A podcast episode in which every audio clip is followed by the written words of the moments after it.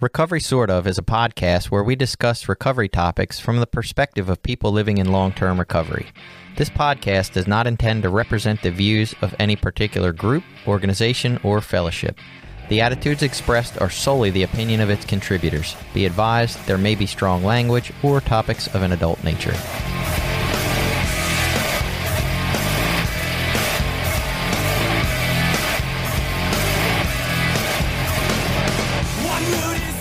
Welcome back. It's Recovery Sort of. I'm Jason, the guy who's not very anonymous.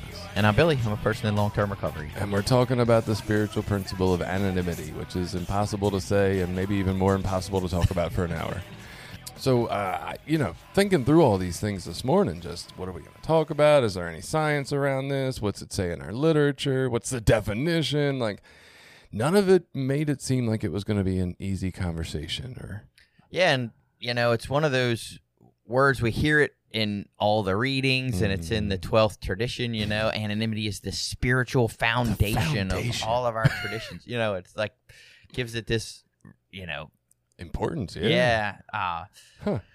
and you know i don't know if we always think about it as deeply as that sounds like we should Yeah, no, Um, no, I'm with you. a lot of time most of us think yeah anonymity i got it don't tell anybody i'm in na or Right. don't tell anybody i'm in aa or don't mention my last name in a 12-step fellowship in the same right, right. sentence like whatever loose vague Yeah. understanding Don't tell have. anybody I saw Billy at the meeting. That's right it. right right and then you know in practicality it's very sort of confusing Mhm. sometimes and and i mean you could in some ways almost say that almost anything that you do is a violation of a you know the anonymity clause if you mention that you're in recovery or what fellowship you go to or what meetings you attend you know it's it's confusing but yet when you turn around um i think our area has like a, a facebook group that you can Mhm. join and there's facebook pages and Oh, but it's private, Billy. you know yeah no there's all kinds know. of you know social media posts from these groups Mhm. like it's very very confusing and then of course even like us like we do a podcast we talk Oh, about yeah. recovery we've specifically mentioned what fellowship we're in you know Yeah, talk about it as we're the spokesman for them I don't know. I don't know if it was only our tradition twelve episode. I'm, I'm pretty sure we addressed it on there a little bit or talked about it at least. The the idea of like, are we breaking the anonymity piece uh, of recovery by doing this? But I think there was actually another episode long before that, near the beginning, where we kind of talked through that idea. And I don't, maybe it's called anonymous. I don't fucking know. But um, yeah, that's a, it's a really confusing piece, right? Is podcasting the level of press, radio, and films? Is that an outdated point in 2023? Has the the landscape of public figure changed because we're all kind of public figures on these social medias and yeah, Yeah. that's all confusing. and I read through a little bit of you know what I could find of like some AA history and AA stuff. You know, Mhm. obviously because they dealt with this and came up with this idea Yeah. before the all fellowship the that we go people. to. So they're the founders of this concept or whatever. But you know, the the story they gave in one of their pamphlets about uh, anonymity is of a baseball player, and he was a famous player, and he had a big turnaround, and he was in fellowship, and you know mentioned it publicly or it was broadcast publicly, whatever. And that didn't seem to be the issue. It, you know, the fact of him doing it. What seemed to be the issue is after he did it, there was a loss of control of everyone else doing it, Mm. and then you had, for lack of a better word, you know, nefarious people coming in and using that to open, you know, like recovery programs or recovery Mm. housing and affiliating themselves with, you know, the Mhm. thing and saying, "Oh, I'm a member of AA and I opened this recovery house and Mhm. you know that sort of shit." And so it seemed to be not necessarily that people would come out and say in public that they were members of the particular fellowship. It had more to do with how once you open that door, there's a slippery slope that you can't necessarily close. Yeah, well, and and I've never read through or researched it as well as it sounds like you did this morning or, or yesterday, but like just the little bits that I've known, it, it wasn't so much that AA wasn't welcoming of like the publicity of the famous people. It was more that like some famous people or they foresaw famous people could like publicly announce that they're in AA and it works and they're doing well and that would be great. And then six months later, if they relapse and look like shit and crash their car and kill somebody, then it looks bad on AA like it doesn't work. So it was more about the we don't want to look bad when this doesn't play out Right. well, I guess. We only want the good publicity. We don't want the Yeah. bad publicity. But even you talking about that, I could picture, you know, God, you're thinking 1938 small town America. I, I'm in a small town that has a drinking problem, and now I'm walking around telling everybody I'm in AA and it's working and collecting money to help these other people in it. Like, you know what I Right. mean? Like, that could go sideways pretty quick. Yeah, and you know, there's a movie out there, the Anonymous People movie. I know I've mentioned it before. That was the first uh, different idea that I got around Anonymous, and they go into the history and stuff, and they actually, you know, do a little more justice to the story I just told, and some others of like the intention of that idea of anonymity was not you know that everybody remain quiet and that we stay you know secret in these closets you know and not tell anybody anything about what we're doing uh, but that we just try to keep it more on a smaller like personal level um, that we don't have you know spokesmen or spokeswomen or you know people that are out there you know pushing the fellowship as like a sales and marketing Right, kind of right. concept Hmm. So if, you go to the, just the dictionary, which I feel like uh, of all the spiritual principles, this is the worst one to try to rely on a dictionary definition because I don't think it it matches up anything Yeah. to what we talk about. But you know, you find a lot of stuff about like the state or of being anonymous.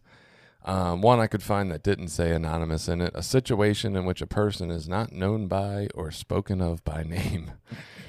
Not very helpful for for our studying in our literature, it actually does mention that the dictionary definition. it says a dictionary definition of anonymity is a state of bearing no name. In keeping with tradition 12, the I becomes we. The spiritual foundation becomes more important than any one group or individual.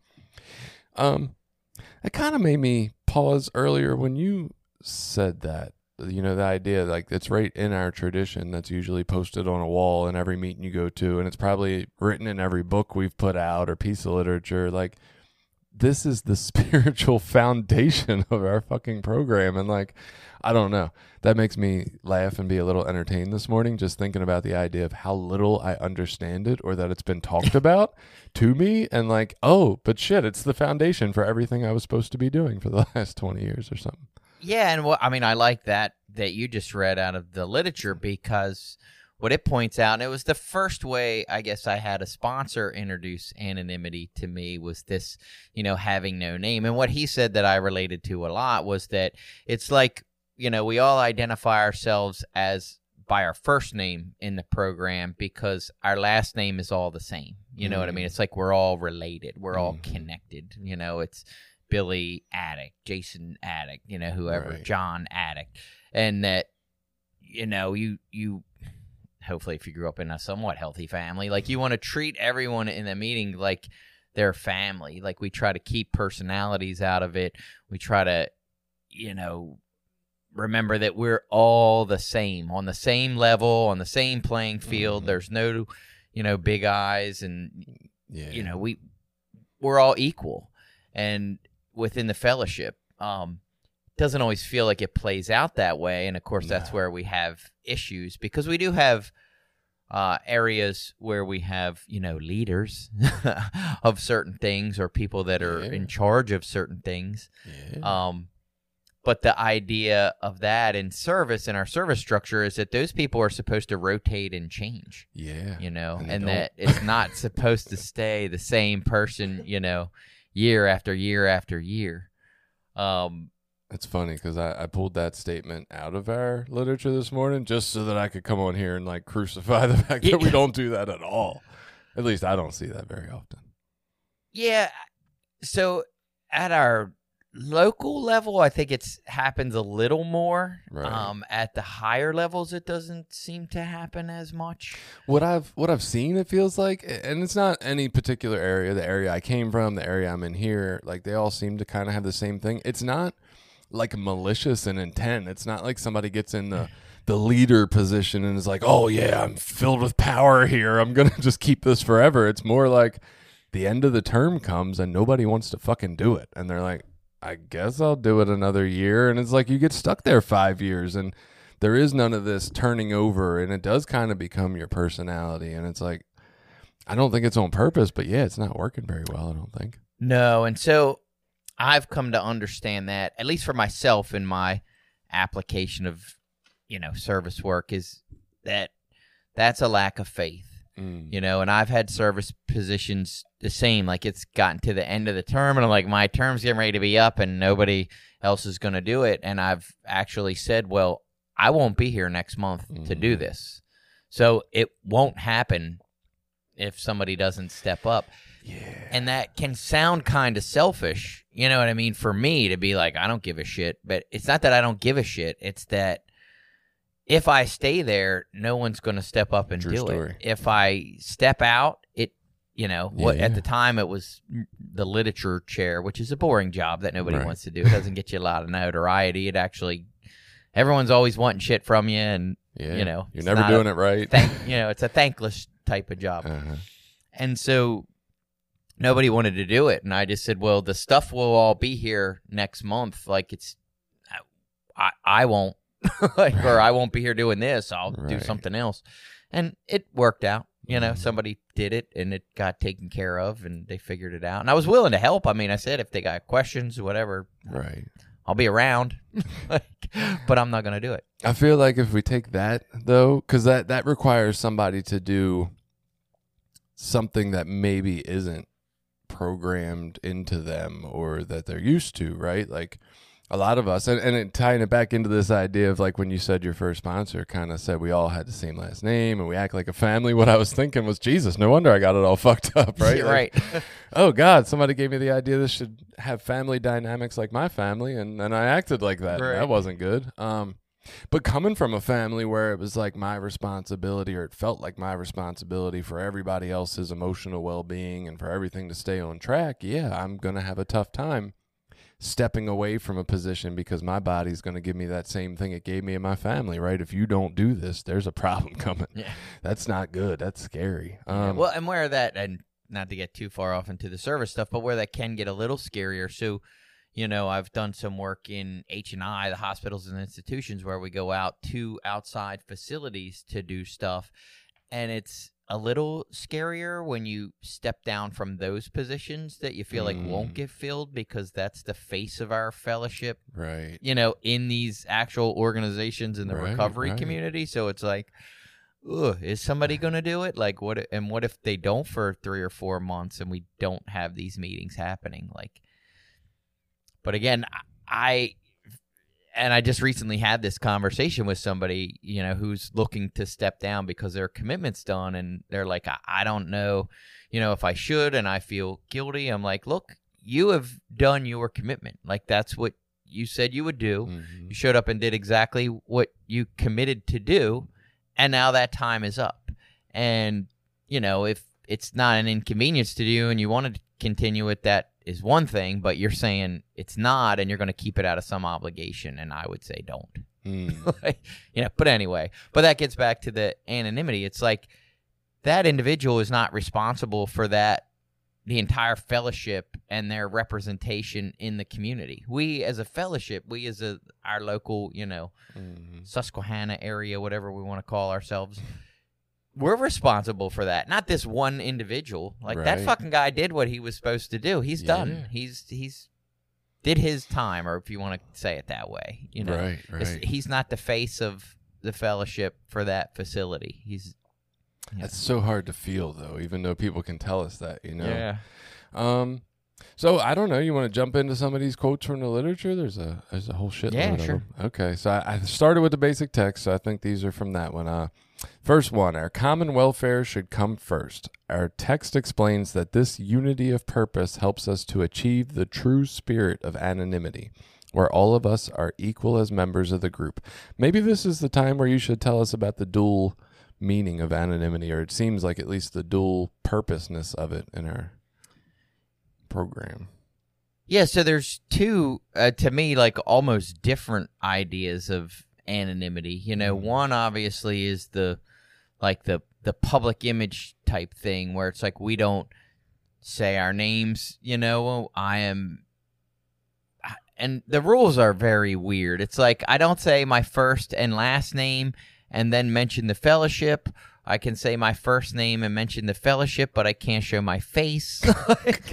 you know, there's always like technicalities around that shit. Right, but the right. concept is You can know, use your initials, but don't show any tattoos. yeah, it's like, uh, but the concept is this this public uh, outside representation in whatever fellowship. I don't do that. I don't represent myself as a member in public, showing my name and my face, or speak on behalf of, or any of that kind of stuff. Um, I guess that also encompasses the the idea that what goes on inside the meetings. I guess that's actually a third one. I would say Ooh. it's like there's that concept of like who you see or what goes on or what people talk about in meetings is not supposed to be talked about Mhm. outside of meetings. That's another, you know, idea around anonymity. And then the idea that we're all equal, that we're all the same, that we're all together and that we're all supposed to be, you know, uh on the same level. You know, we don't have leaders and or I shouldn't say we don't have leaders. We do have leaders. We don't have uh chair people or uh what are they called? Know, like dictators. Yeah. yeah. We all make the decisions together, this idea of uh group conscience. We all work in like a group conscience that everybody's input is equally valued and equally shared. Right, right. Yeah, that is a God.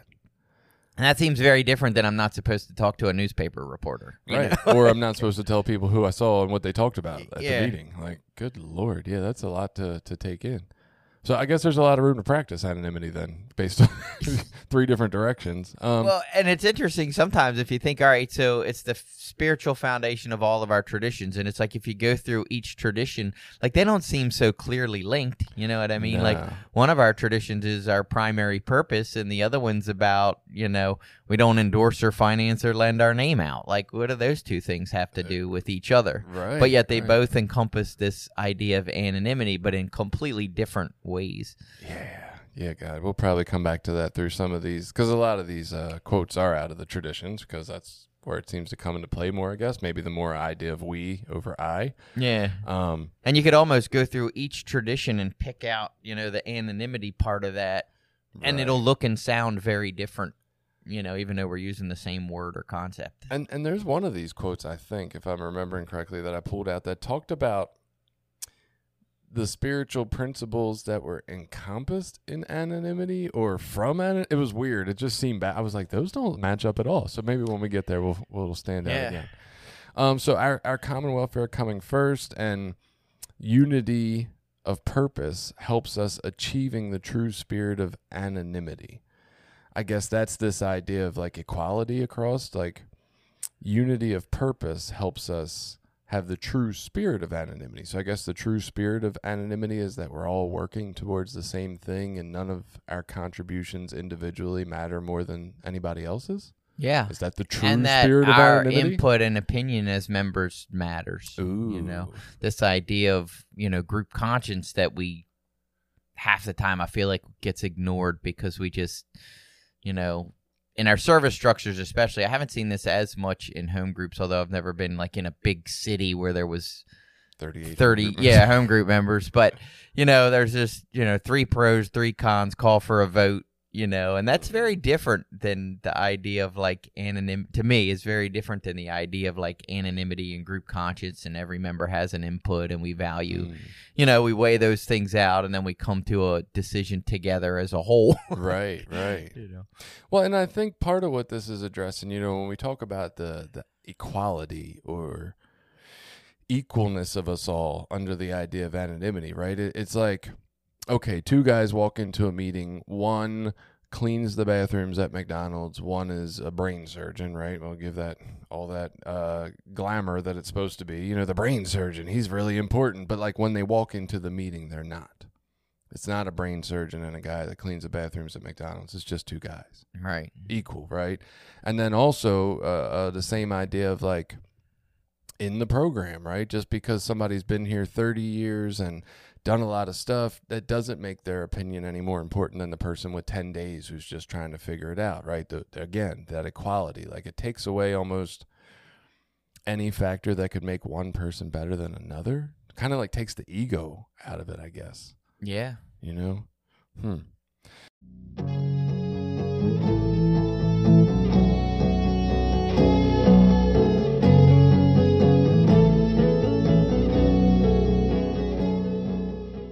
Another day is here, and you're ready for it. What to wear? Check. Breakfast, lunch, and dinner? Check. Planning for what's next and how to save for it? That's where Bank of America can help. For your financial to dos, Bank of America has experts ready to help get you closer to your goals. Get started at one of our local financial centers or 24-7 in our mobile banking app. Find a location near you at bankofamerica.com slash talk to us. What would you like the power to do? Mobile banking requires downloading the app and is only available for select devices. Message and data rates may apply. Bank of America and a member FDIC.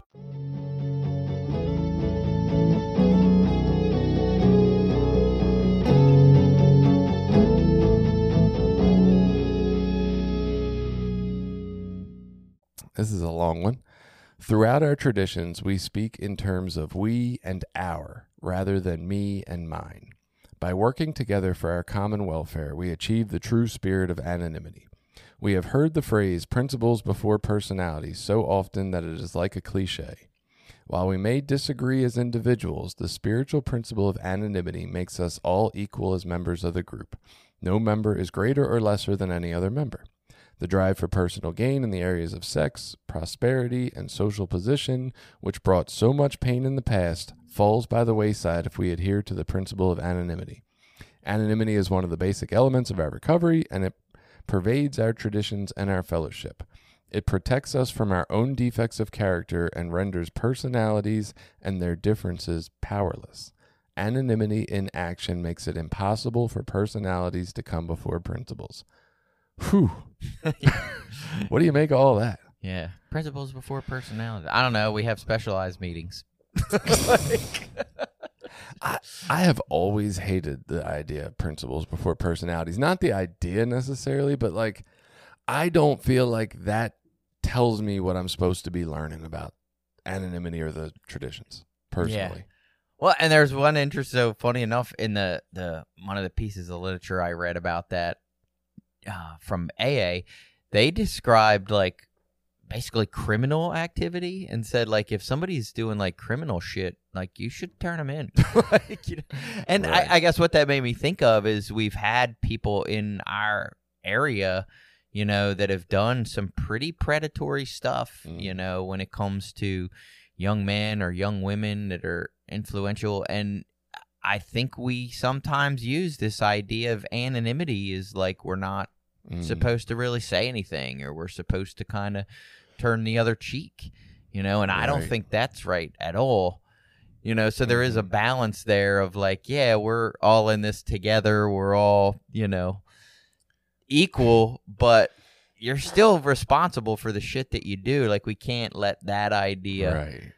Sh- cloud our judgment as far as you know protecting each other from predators you know Mhm. protecting our own members from from harm So let, let me give a scenario that takes the the what sounds like sexual predator out of it because that's a emotion building one, right? There there was a money stolen, right? And I guess that can still bring up some emotions, but maybe less. It's more stuff. No person necessarily was directly harmed by it, but the area I came from, our treasurer about 10 years ago, right after another treasurer had stolen money, we had a treasurer for a few years and then it turned out they had stolen some money too. And then they got in contact with this individual. There was it was done very interestingly where only one member was meeting with them, which is a whole nother thing that was confusing and but they were there was this debate, you know, do we press the charges or do we not? And like on the one side people were saying like, hey, we you know, principles for personalities, we should let this go. We don't want to do any harm to the individual, this, that, and the other by pressing charges. And the other argument was we don't know if we're doing more harm by not pressing charges. yeah Like- well, and that's immediately when you say principles before personalities we don't press charges i'm like wait what that doesn't make any sense because that's not my Right. principles like my principles are if you make a mistake you own that shit and, And you're, you're accountable, accountable. for it you know so my principles would say you press charges. If the person's not paying the money back, you know, Right. like or whatever, like you that's what but anyway, that I digress.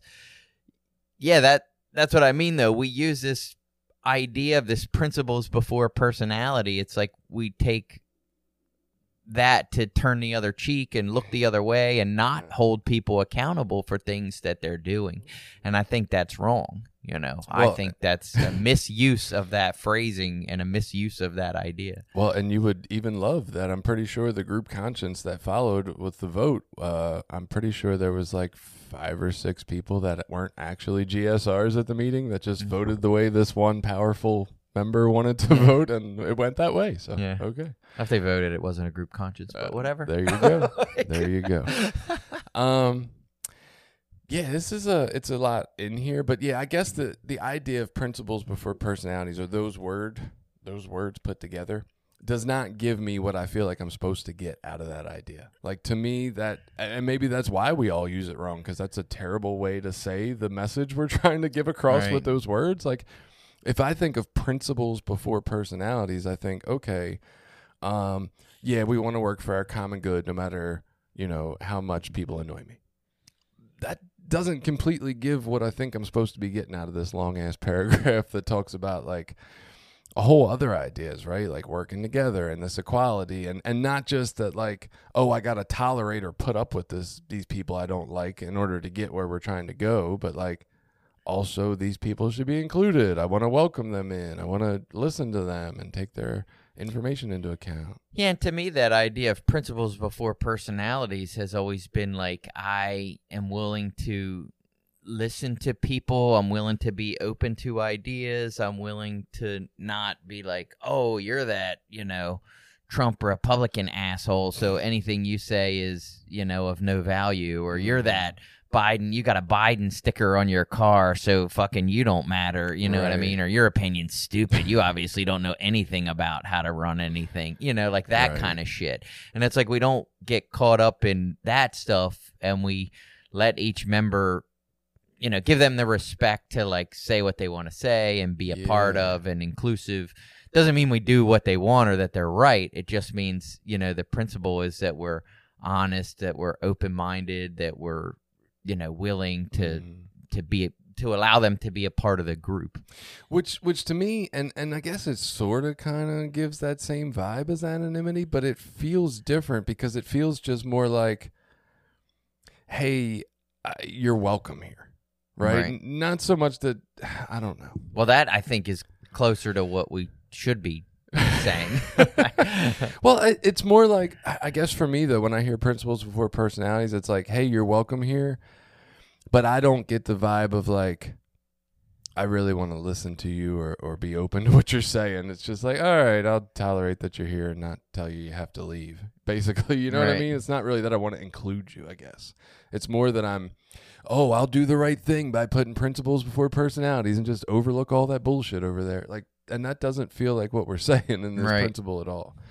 Um, moving on to the it works how why. When we apply anonymity to the first tradition, we overlook the differences that would separate us. In the context of unity, anonymity means that the message of recovery is for every addict who wants it. We learn to set aside our prejudices and focus on our common identity as addicts. Ah, some part of me wonders if this was like written because of the the the time frame it was in. Like part of the idea of anonymity. Maybe not the whole concept. Like you said, there's there's three different parts at least that we figured out this morning. But like that reads almost like, hey, stop not letting black people and women into your meetings. yeah. That's what that reads like. And I'm like, is this something from 1930s that we needed back then and maybe isn't as relevant right now? Um, I mean, I I would say it maybe is more relevant. now? still relevant. Yeah, because even think of you know people that do different drugs. I mean, at some level, we just keep creating new fellowships for Pacific spec- Pacific Yeah. specific drugs, and you know, it's like Mhm. at what point do we encompass that all into just addiction and you know, but whatever. Um, Yeah, I mean, you can have people that feel like, oh, this drug is worse, or that drug's not as serious, or Mhm. you know, what I was doing was way different than what you were doing. you know, right. my bottoms were way worse. I mean, I stole from stores. I didn't sell my ass. right, right, that kind of stuff, and you know, we're that's a case where we are not practicing anonymity. You know what I mean? We're not saying, wow, the the pain and harm that you suffered is equal to the pain and harm that I suffered. Like it's not meant to be a competition. It's meant to come from a place of like compassion and understanding Right. and connection. Right, right. I don't know. I guess this this feeling like applying anonymity to the first tradition, overlooking differences that would separate us. That that feels like almost fourth thing or something. You know what I mean? Yeah. Like that doesn't even feel like the three we talked about. Um, all right, the next one. Spiritual principle of anonymity reminds us that we are all equal in Narcotics Anonymous. No one member or group has a monopoly on the knowledge of a higher power's will. We practice anonymity by offering our love, attention, and respect to everyone, regardless of our personal feelings toward any individual. Ooh, maybe that's the one I read. Damn, we practice anonymity by offering our love, attention, and respect. So, like, all the times I've heard about anonymity in practice, and I'm not saying that I wasn't doing some of those things to people to just try to be a good person, I guess. That is not what I thought anonymity was. I, Like you said, I'm thinking about not telling people I'm in NA or, or all these things. I am not thinking about this idea that I'm practicing it by offering love, attention, and respect to everyone. That's weird. Yeah. Well, and I mean, I, I hate to say what you just said there took me out a little bit to somewhere else in left field, but it's like I feel like now because of trying to do that in the fellowship, like I try to do that shit in my life in general. You know what I mean? When I go into whatever, you know, Wawa to get a coffee and the ladies behind the counter, like I'm respectful of that person. Hey, how you doing? You know, how's your day? Mhm. I'll chat with people, you know, and just whatever. Oh, I like your shirt, you know, that's a cool shirt or whatever. And I just try to treat people with respect and love and compassion, you mm-hmm. know, like I would anyone else, no matter of what job they're doing or what role they're serving. I try. I'm Right. definitely not perfect at it. And it's interesting, you know, my kids and I had a conversation about that, and I can't remember what it came up from. It might have been like a, a waitress at a restaurant or whatever. And it's like you see people that are just disrespectful of other people, feel like their status is different, uh, feel like that they're from a different side of the track, so to speak. And that stuff does happen within our fellowship. You know, it Yeah. does happen where, you know, they look down on certain people from a certain area, or we, you know, think Mhm. they don't have a, a right to be involved in service at a certain level. You know, it's, it's sad. So what you're what you're kind of going towards now is where I thought this morning like anonymity could be a fun conversation because I do feel like this is uh I guess the direction I'm moving in my life in the world too. You know, like this idea of like lowering my ego to the point where it doesn't feel so personally offensive or attacking for others when they're not greeting me or or interacting with me in ways I'm used to, I guess. You know what I mean? Like yeah, people have bad days, man, and maybe I can have a little more understanding if they got an attitude, right? Like maybe I don't have to. It does not about me. It's not about why do you have an attitude with everybody. Maybe it's just man that that must be tough for them. Like I don't think they want to feel that way, right? Like, Right. but there's been so little ability or space in in me because of how I felt internally to even think through all that. It was just like, oh my god, I feel so, like so much ass inside. That's the only thing I can focus on is me feeling better and somebody giving me this attitude or or an answer I don't like. I just don't have any space for anything else but to hate them or to be angry or and and I guess that's where I what I see in our world a lot is is this like this frustration of nobody having the the internal space to consider what's going on for anybody else. It's always just what you did to me. Yeah, and I don't. I mean, I hate to say I'm probably a little more shallow than that in my application of this, but I think of like my neighbor, The one that's weed whacking right now? probably.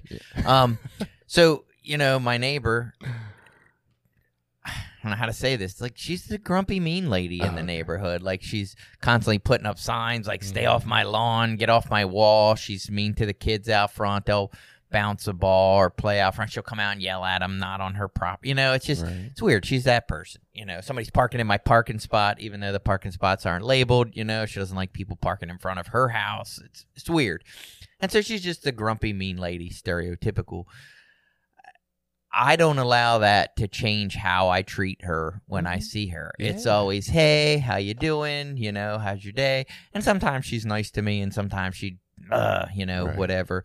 And we've had some issues. You know, my fence fell over in a windstorm one oh, time, and she backed into it. Like it didn't fall on her car; it fell over, and she backed into it. And then she came over and told me that I should pay for her car. And I just said, "Oh, I no, you know what I mean? Like I didn't feel like it was my fault. It was one, it was an act of nature that did it. You can turn it into your insurance if you want, but two, the fence didn't fall on your car. It was up. The wind blew it over, and you ran into it. So whatever." But even now, like I don't like, oh, she's a bitch and I hate her, and you know, I'm still nice to her when I see her if she's out there. I've went over and gave them a hand with little projects and stuff because they are older people. Right. Um, you know, I try to be nice when I see the husband all the time, but for me, it's like I just treat them the way that I would want to treat anyone. You know, doesn't mean I necessarily love them. Like I, they're whatever. If I didn't see them again, I probably wouldn't ever think of them again. But when I see them or when I interact with them, I still have like love and Mhm. compassion, no matter who they are. I'm Right. who I am because of who I am, not I change who I am based on who I'm interacting with. Right, right. I, I love that. And it's great as long as you're walking away feeling good about the guy you are, right? Because I could see times in my life, at least, where I'd have walked away from that feeling resentful or like, God damn it, or, or why'd I go over there and help them? They're assholes. You know what I mean? Like, I'd be doing the right thing and still feeling bad about it. And maybe that's something we don't talk about on here enough. Like, if you're doing the quote unquote right thing according to whatever program of recovery you're working and it feels like shit every time, like maybe don't do that. Maybe Yeah. go seek some more information. So, and I share this with people all the time, but I think this to me is the the goal of recovery is to figure out what my values and morals are and the person that I want to be and then try to be that person intentionally. Right. You know what I mean? It's not to be some cookie cutter of I'm supposed to do this this and this to get to the fucking gates of heaven or whatever. Like it's it's the Yeah. concept of I figure out what is most important to me. Mm-hmm. And I guess to tie this back to anonymity, like between me and you, those things could be different, and you still have every right to have whatever your values and morals are, and you can maybe place your values on certain morals higher than mine, or I can place some values higher than yours, and I don't have to be right. It doesn't make me any better than you. It just means this is what touches my heart. This is what gives me purpose and meaning and value in my life. So I'm going to try to do this with intention. And maybe those differences are what make our our fellowship, I would say, and our communities like beautiful. Is that different people focus more on different things. Mhm. Certain people are way more compassionate towards others, so they're way more driven to service and you know helping others and fixing a community. Other people, it might be art. Like they're just driven to create and to to make something new or to bring something back to life, and that brings something beautiful and valuable. And one's not better than the other, or one's you know this is more valued than that. It's like they all serve a purpose. Hmm. Yes, I like all those ideas. I guess the the thing that I, I'm, and this is where I just keep trying to figure out, like, what did I miss along the way? Like, where is it that I missed the idea that I'm supposed to feel better inside, or be happier, or enjoy life more? Like, where where did I miss that, and how can I help other people that feel like me in that situation now, not wait as long to find it? That's what I'm always trying to do, and I'm like picturing what you just said and like I think I knew that and yet it still felt like there was certain ways you had to be in order to be right or good. You know what I mean? There was like, "Oh, you're not acting in principles." But were we looking at all the information, all the underlying mechanisms and everything that was going on to really understand that or was I just still going around saying, "Fuck, I still can't do the good thing, so to speak, and now I still feel like shit about me." Yeah, well, our society doesn't uh, encourage or reward the ideas of uh, what I'm going to call anonymity, uniqueness, Mhm. uh, being authentic. Like those things aren't typically highly valued, No. you know, within our society. At least not when it comes to like school or work Yeah. or whatever. It's like what's encouraged is to like come in, do X, Y, Z. You know, get your paycheck and go home, or come in, do Yeah. X, Y, Z, get your good grade and go home.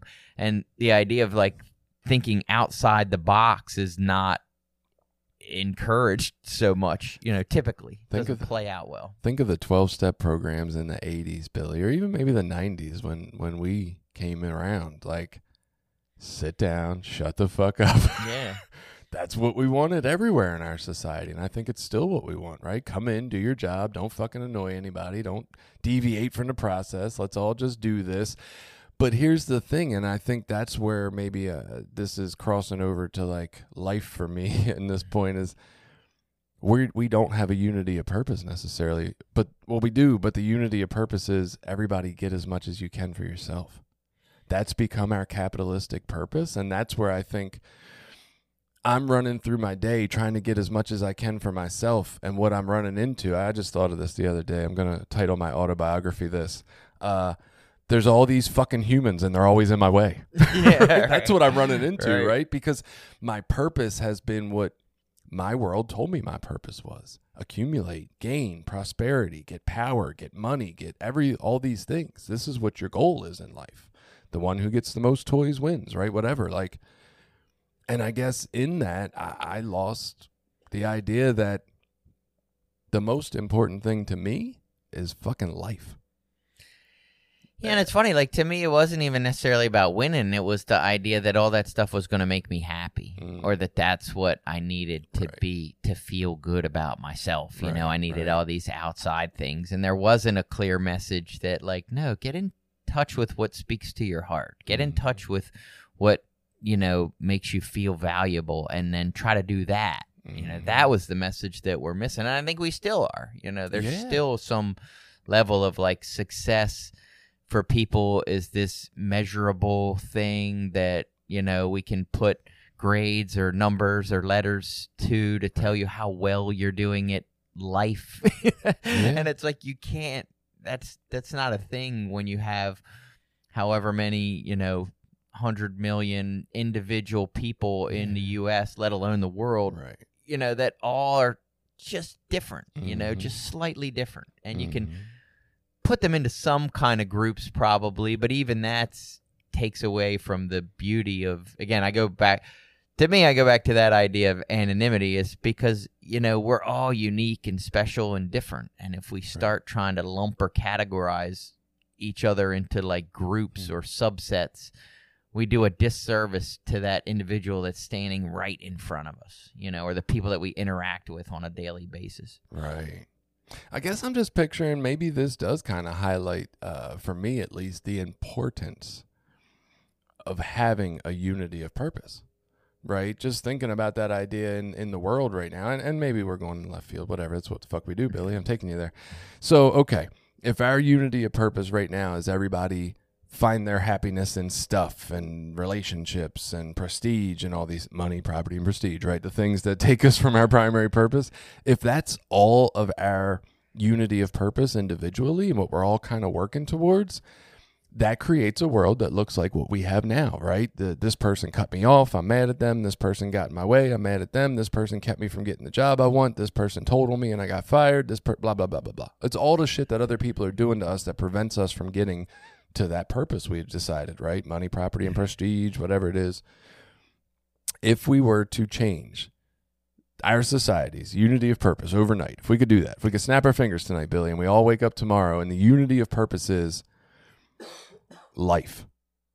Life matters to me. Like, how would that change how we interacted as a group, right? We would say, well, I, okay, that guy cut me off, but life is more important. I just want to be safe. We're all alive. Let's keep going. Maybe whatever. Or, hey, you know what? I do like going to Starbucks and getting a coffee, and I like going and shopping. But the fact is that all these 18 wheelers delivering all these products everywhere actually kills a fuck ton of life every year, right? Like deers, raccoons, armadillos, whatever, right? Do I care enough about that? Is that more important than the coffee I want to get on demand at Starbucks? I don't know, right? But I, it just changes everything in my mind. And that's where I feel like, damn, unity of purpose really is kind of important. And maybe that's good that the fellowship tries to have one, I guess.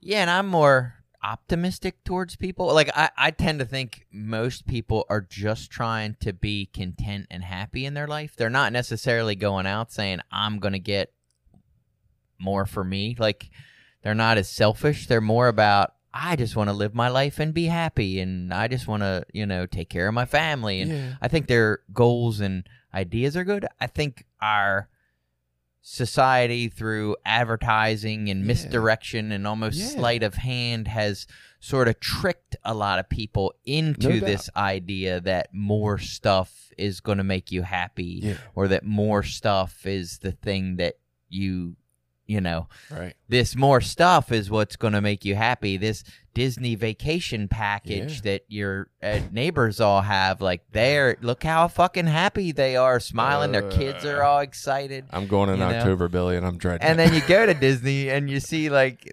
That's like one percent of the families are running around all smiling with the fucking Mickey Mouse ears and everything else. Frustrated. The other half is like kids are breaking down, Dragging fucking you're sick arm. as shit because you ate too much candy apple, Too much and, walking. you know, Everybody's right? miserable and tired. fuck your fast passes one side of the park to the other and it- like Three it hours just in line. yeah it's fucking crazy but you know that advertising and that conception is like man i can't wait it's going to be so great when we get to this disney vacation and it's not that like i'm you know thinking like fuck everybody else i'm just going to disney you know fuck Right. you Right. Right. it's that that's what's going to bring me happiness. Yeah. And we get uh, stuck in that. But I think we do actually share a unity of purpose. Most people do. Like Mm. in, in these studies and things that they do, people like uh, what things bring them happiness or, or at like end of life studies when they do like surveys and stuff. You hear like a lot of people have a lot of very common thoughts and ideas about what we're supposed to be Mhm. doing, what we're trying to do, where we're trying to go, what we're trying to get at the end of our life. We're just like, and me included, like we just get caught up in the day to day shit Yeah. and get misguided, misdirected. Yeah, no, I actually 100% believe and agree with everything you just said. I don't think it's like a malicious thing by people. I just think that we have been bamboozled, man. We've been Yeah. fooled. We've we're all living this very disconnected, very uh not mindful, kind of mindless, really. Yeah. And I don't mean to call that like stupid, just just mindless like we're not actively thinking about everything. that- We don't think about all the trash we throw away and what that's actually doing to our world. We don't think about all the animals that get fucking run over delivering our coffee supplies and our clothing that we buy. Like we don't understand the unintended byproducts or side effects of the things that we're trying to do to, to pursue happiness. And so yeah, we're all we're all kind of fooled. All this advertising, billions spent in psychology research to know how to trick people's brains. Like right. and, and and for what? For what? What is our unity of purpose? Like it's great that we all had and I and honestly, I think what you're saying really speaks to God, you're getting me all excited over here. uh, it speaks to what I believe is happening right now is that we're all living out of tune with what we actually believe Right. because of all this advertising, which is why we're all angry and mad and depressed and anxious and obese and you know all these things are taken off because it's the reaction to living in a way that's not in tune with what actually matters to you. I think you're right. I think if we could somehow wake everybody up, yeah, we'd all agree on the same things. No, life matters more than, than the fucking coffee or the clothing or any of that. And why are we living this way? And what's wrong with us, right? But how do we how do we do that? How do we get there? Right? Like and that's I guess the question that we're all asking. How do we get back to this place where we're not just going and doing all these daily things every day so much and then the end result is you know jeff bezos has billions and, and elon musk has billions and that's great but is that really advancing us as a society is that really getting us closer to where we all truly believe we want to be which i don't think it is So, and this gets back to the like values, and I have to figure out what mine are. And of course, I hate to say this, but right now, my values aren't fixing the fucking world. Mm. My values are spending quality time with my family, making the best I Same. can out of what we got now, and You know, like are those things problems? Yeah. When I look at our political fucking, you mm, know, next presidential election, do like everybody else, do I want to fucking throw up in my own mouth when I think of like, Jesus Christ, this is what we got, and this is what we're electing, and this is what we're doing. Like this Right. is fucking gross. And I now more than ever in my life make a conscious choice to be like is that what i want to be worrying about or do i want to talk about like what me and my wife are going to do when i get home from work or what we're going to have for Right. dinner and i play around with those ideas Right. and whatever listen to some political radio shit when i'm on my ride to work or whatever but it's yeah that shit's overwhelming and it's like my i don't have it in me to start to run a run for local politics to even begin to want to address the kind of work it's going to Oh. take to fix that problem. I don't think politics is So- going to fix it. And it- again, I don't know for everyone else, but like for me, it's like, okay, well, you know, I have my kids and my family, and we live our life and our, you know, friends that are around. And in the next couple of years, I have some goals to like get a property and go do some more sustainable type living and to Mhm. live my life a little more purposeful, geared towards the things that I want to do versus going to a nine to five job every week. And I'm okay with that. I, I'm not fixing the world. You know what I mean? I disagree. I think you I'm are. not fixing the government. I'm fucking. Yeah, I don't. See, I don't know. My take on it is that is the biggest part of fixing the world, man. If we could all do that and find our happiness, there wouldn't be much to fix. Right. You know what I mean? So that's the place we start, I think, and that's much more my focus. I've thought over the last three months. I want to. I don't know if I want to start up a new podcast or redo my old, you know, gonna kick tomorrow podcast and rebrand it. But like, I'm like, oh man, I got things to say, and I think people might find some comfort or usefulness in those things and yet i have not been able to get out of the way of my own happiness to to do it right i'm like i'm pretty happy every Well, and this is, this is a little way off, but uh, it's interesting. So my daughter just, well, both of them just graduated high school, but that's a whole nother conversation. My one daughter's 21, right? Mhm. She just graduated, got her diploma. Everybody keeps asking, so what are you gonna do now? oh And we're like, I don't know. She's like, I don't know. And I'm to her, I'm like, you know what? Do whatever the fuck you want. Yeah. You're a good kid. You can live here. You got a place to stay.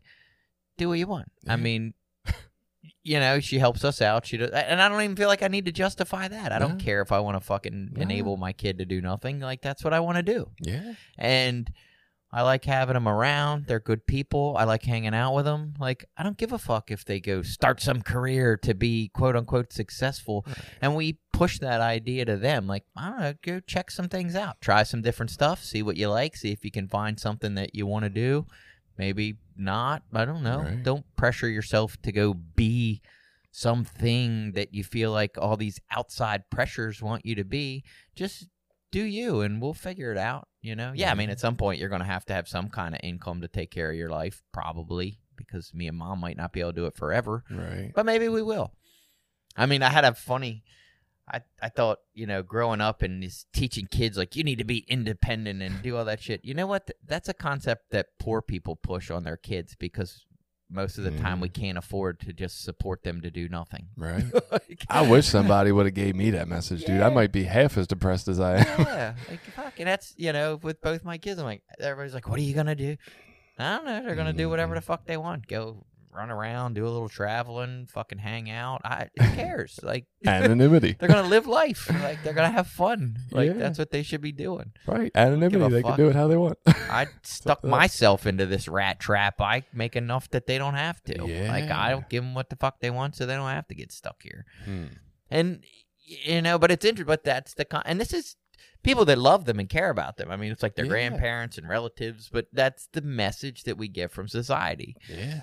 That's know? all we've been taught and all we know how to do. So anyway, yeah, Ed, we we got a little off, but I think that stuff is important, man. I think, you know, this is the the kind of practice of these principles that I want to have in my life, man. Uh, you know, yeah, I guess other people can do their own thing as long as it's not bothering me or hurting my family or anything. Like people can have this right to sort of do what they want. Like you said, there's a beauty in that when it doesn't all look the same.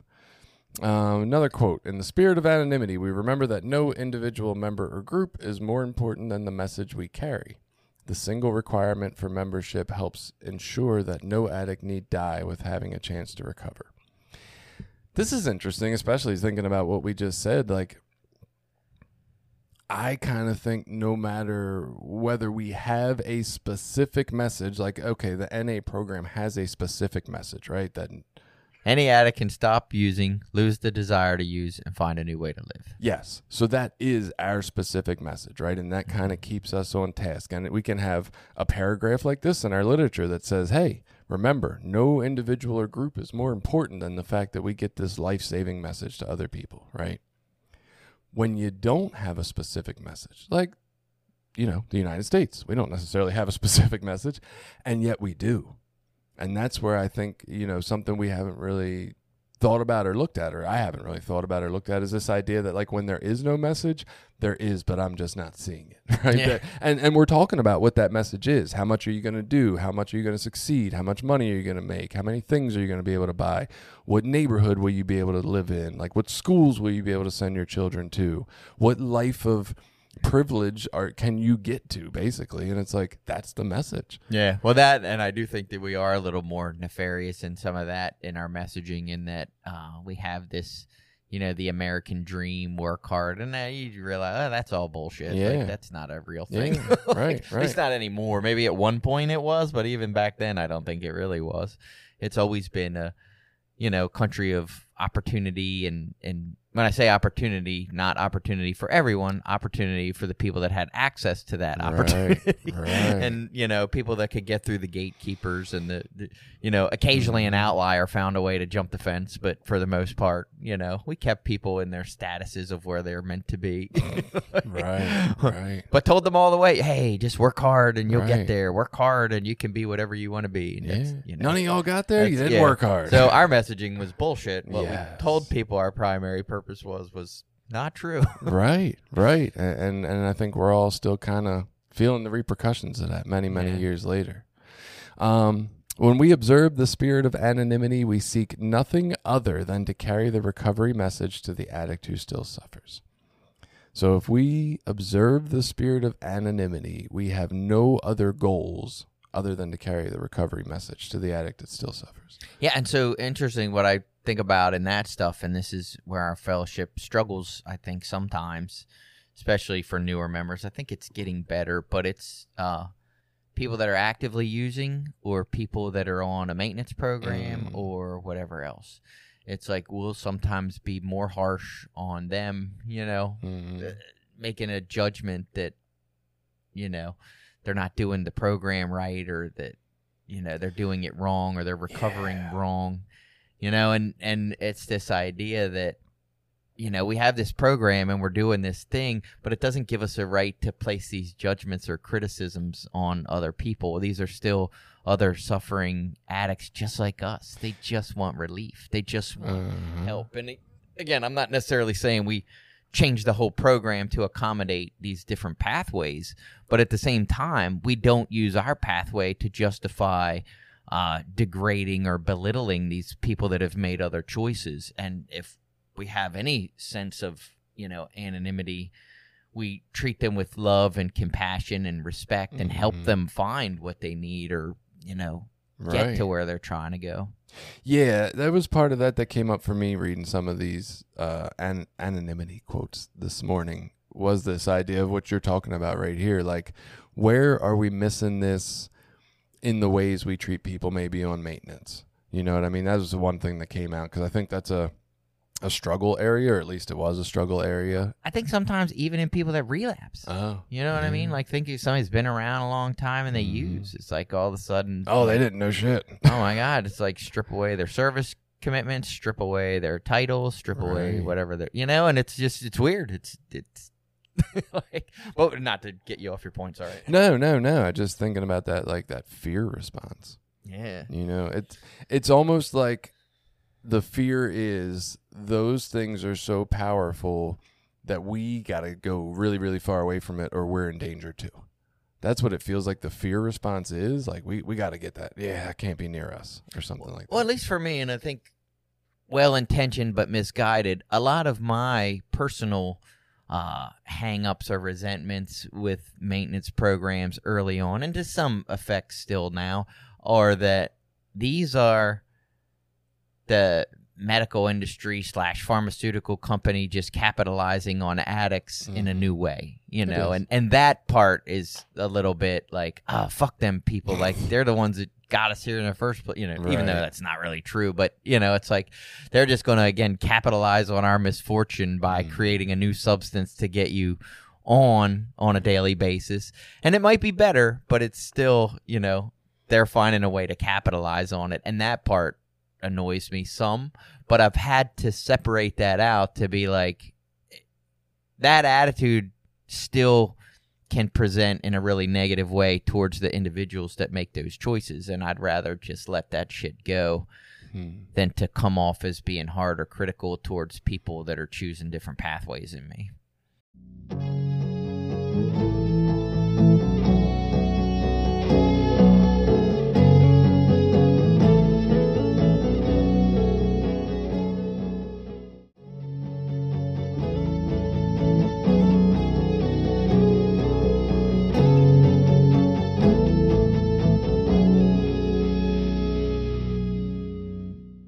Feel like you just said the unity of purpose in our society by accident. Maybe we just stumbled across it. It's taking advantage of people's misfortune. right. That's the unity of Right. purpose amongst the uh, the rich, it seems. Capitalize with a dollar sign. Oh, here's the one about the rotating leadership. To enforce the anonymity of Tradition 9, our groups, service boards, and committees practice various systems of rotating leadership so that no one personality ever dominates. I have, I don't know.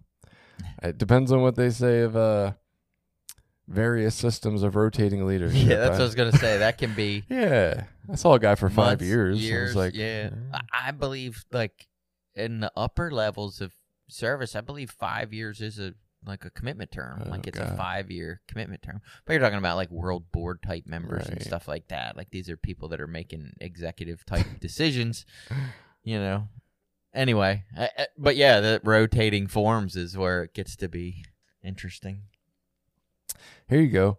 Narcotics Anonymous is not a secret society. Tradition 11 speaks to personal anonymity, not fellowship anonymity. The better known we are by the public, the more likely it is that addicts seeking recovery, or their friends, relatives, or coworkers, will think of us and know where to find us when they decide to seek help. There we go. We're doing a service, Billy, by doing this podcast. All right, here's one. Anonymity is essential in preserving the stability of our fellowship, making personal recovery possible. Recovery is a delicate thing. It grows best in a stable, supportive environment. Each of us and each of our groups plays a part in maintaining that stability. Our unity is so precious that, given a choice between fulfilling our own wishes and preserving our fellowship's common welfare, we put the best interests of NA first. We do this not only out of enlightened self interest, but out of our sense of responsibility to our fellow addicts. The principle of NA unity comes before the fulfillment of our personal wishes. That's a weird one. That Mm. feels very weird to me. And also made me feel like it Cultish. it makes it very difficult to question NA. You know what I mean? Like that doesn't leave space to say, "Are we sure we're doing the right thing?" Because we got to do the right thing for NA before our personal wishes or opinions. And I'm like, Well, so that's weird. I would clarify with that. That's within the fellowship. That doesn't necessarily mean within my life. You know, like Yeah. that's the way I would clarify that. And the other side of that is it's a voluntary program. If I think it's doing some shit that I don't agree with that much, I'll leave. You know what I mean? No one makes me stay other than my ego or some kind of hubris. You know, like, At, at this but- point, yeah, yeah. yeah, I'd agree with that. But I guess I'm just thinking of people with like, you know, three years, six years, ten years, and when I was there in those time frames, and thinking of this idea that like, if my teaching was that I had to put NA's messaging first or the best interests of NA first, that might lead me to think I'm doing it wrong if it feels bad,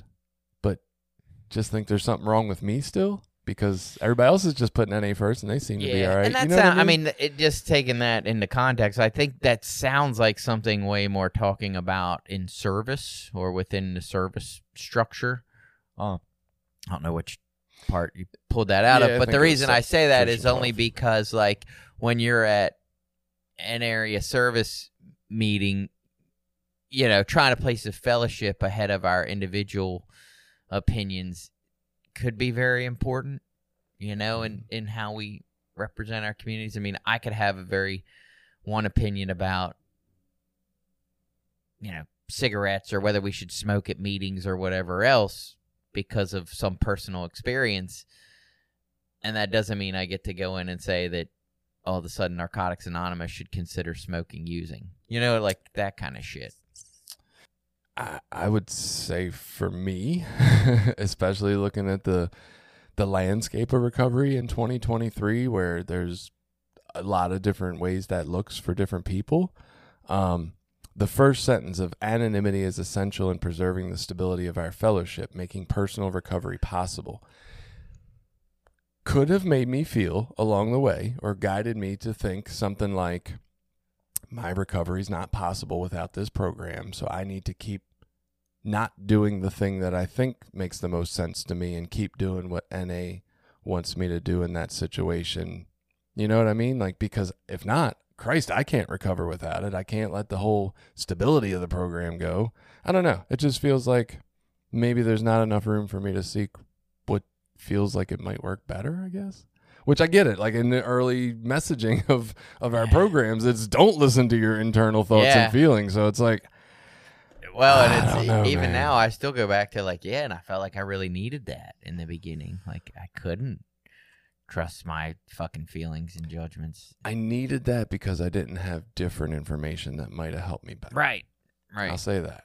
You know, there there might have been something else that could have been given. Oh, yeah, that there could have a been another way, fit right. for that need. And see, that's where I've grown in like these ideas of like other pathways of recovery and other ways of doing. Like I don't think Mm-hmm. NA is the only way that works. Which at one time I used to think that it was. I used to think, you know, this is the only thing that really Right. works for addicts. All these other things are just fluke anomalies. And now I'm like, well, no, there's other things that really can help people, and there's other ways to get to the same place that I ended up getting. Right, Like, right, right. You know, it's not like this isn't the only way to get there. It just I found this way and it worked. yeah, Um, maybe in sometimes clunkily, you know, like not so gracefully, you know, whatever. But some some final thoughts from science. A little bit I could find. Most of this dealt with the online world at this point, with the idea of anonymity and you know the is anonymity making us worse as people versus all that good stuff. Um,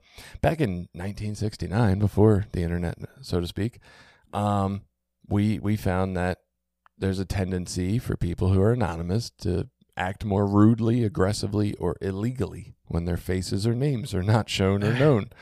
So that's a thing. Um, there's also been studies recently that show some of the positive features of anonymity.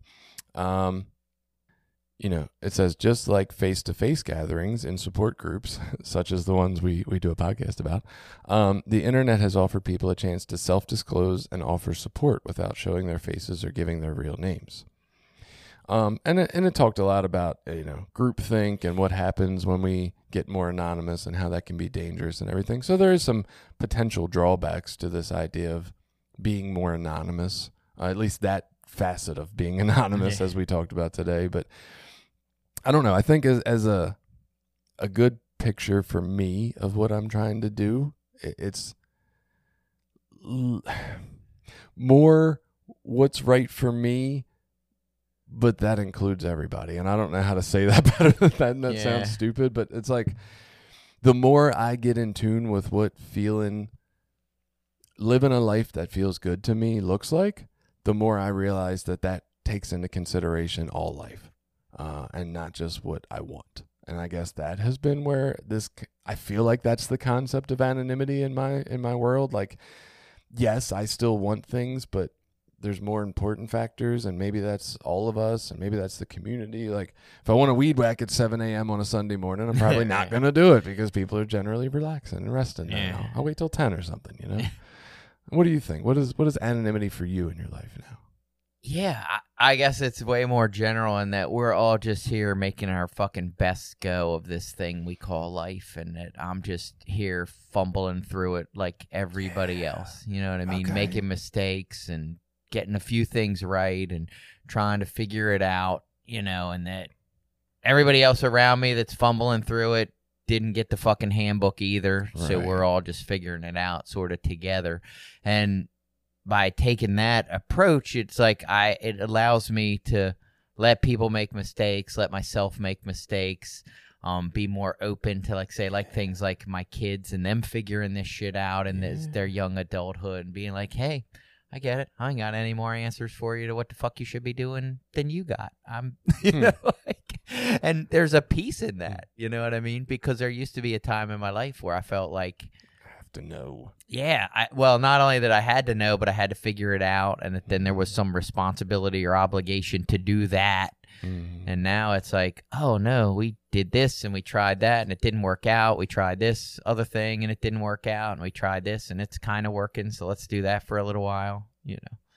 No, I, that's probably not what I said, but that's exactly kind of the spot I'm in too. I don't know exact, really, really close, man. That's pretty much what I'm doing. Just take the pressure off. I don't fucking know what I'm doing. Yeah. I'm f- making it up every day as I go, and it's fine. And so much of that for me, again, a lot of these concepts started in the fellowship at like a baby level, you know what I mean? Like, hey, we're all equal and we're all here together and we're just trying to do a thing and we're trying to whatever make this H and I committee work or make this committee work and we make mistakes and I make mistakes. And then realizing like, oh shit, that concept is much bigger than just this service body or whatever. It's like that's a life thing, you know. We're Hmm. all doing that. That's funny because all I got out of that was we got to do this right, and you guys are killing people not showing Right. up. What People the fuck is wrong with you? yeah. All right, so go out there this week, um, figure out what anonymity means for you, right? Not not just see anemone or anonymity, Yeah, right. and like really think through this concept. What does this mean in your life today, and how do you work it? And maybe this is the foundational piece of where we could all find a little more peace and happiness. And uh, Yeah. Love everyone around you. there it is, love and respect. Have a good week.